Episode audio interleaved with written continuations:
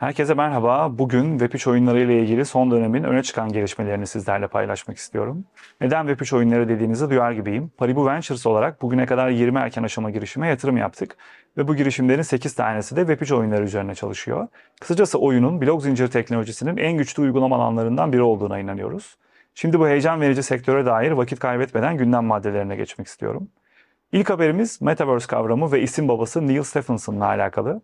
Belki de hatırlarsınız Metaverse ilk olarak geniş kitlelerin hayatına girmeye başladığında 1992'de yazdığı Snow Crash romanıyla adından söz ettiren birisi vardı.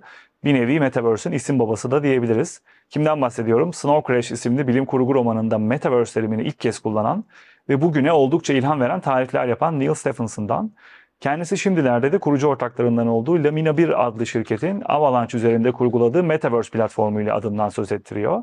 Lamina 1 geçtiğimiz hafta içinde Avalanche blok zinciriyle işbirliği içinde açık bir Metaverse için planlarını paylaştı. Lamina 1, yaratıcıları destekleyen, merkezsiz ve kullanıcı dostu bir Metaverse oluşturmayı hedefliyor. Proje henüz test aşamasındayken yaklaşık 50 bin katılımcıyla önemli bir ivme kazandı bile.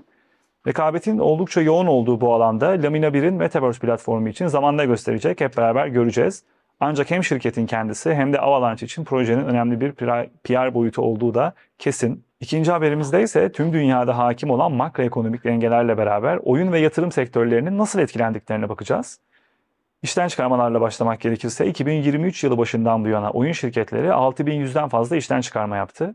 İşten çıkarma yapan şirketler arasında Electronic Arts, Unity ve Epic Games gibi isimler de var.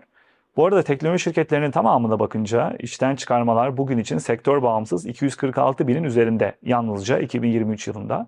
Yani tüm teknoloji şirketlerinde bu trendi görmek mümkün diyebiliriz. Hatta oyun sektörü görece çok daha az etkilendi yorumunu yapmak bile mümkün.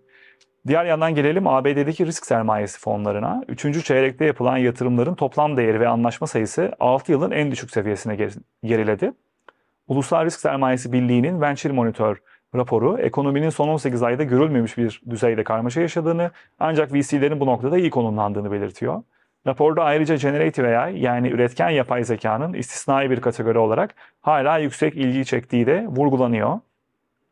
Web3 oyunları spesifiğinde de birkaç veri paylaşmam gerekirse şu an piyasadaki aktif Web3 oyunu sayısı 2500'ün üzerinde. Bu sene Nisan'dan Ekim'e oyun sayısındaki büyüme %15'in üzerinde. Diğer yandan bu 2500'den fazla oyunun 250 tanesinin de 1000 ve üzeri günlük aktif kullanıcısı var. Gelelim üçüncü ve son haberimize. Bored Ape Yacht Club ve CryptoPunks gibi NFT koleksiyonlarının sahibi olan Yuga Labs ile alakalı. Yuga Labs, büyük yapılanma planının bir parçası olarak kısa süre önce işten çıkarmalar ve organizasyon şemasında değişim yapacağını duyurmuştu. Bu değişim ve dönüşüm tamamlandı. Yapılan açıklamada CEO Daniel Allegri, Yuga Labs'in gelecekteki dijital etkileşimlerinin merkezi olarak gördüğü Othersite'ın evrimini her zaman destekleyeceklerini belirtti. Yuga Labs'in medya ve eğlence alanındaki liderlik konumunu sağlamlaştırma misyonundan da ödün vermeyeceklerini ekledi. Bu noktada Yuga Labs CEO'sunun şeffaf tavrının ve komüniteden gelen geri bildirimleri dinlemesinin oldukça olumlu bir hava estirdiğini sektör üzerinde söyleyebilirim. Evet, blok zincir tabanlı oyun dünyasından son dönemde öne çıkan 3 gelişmeyi sizlerle paylaştık.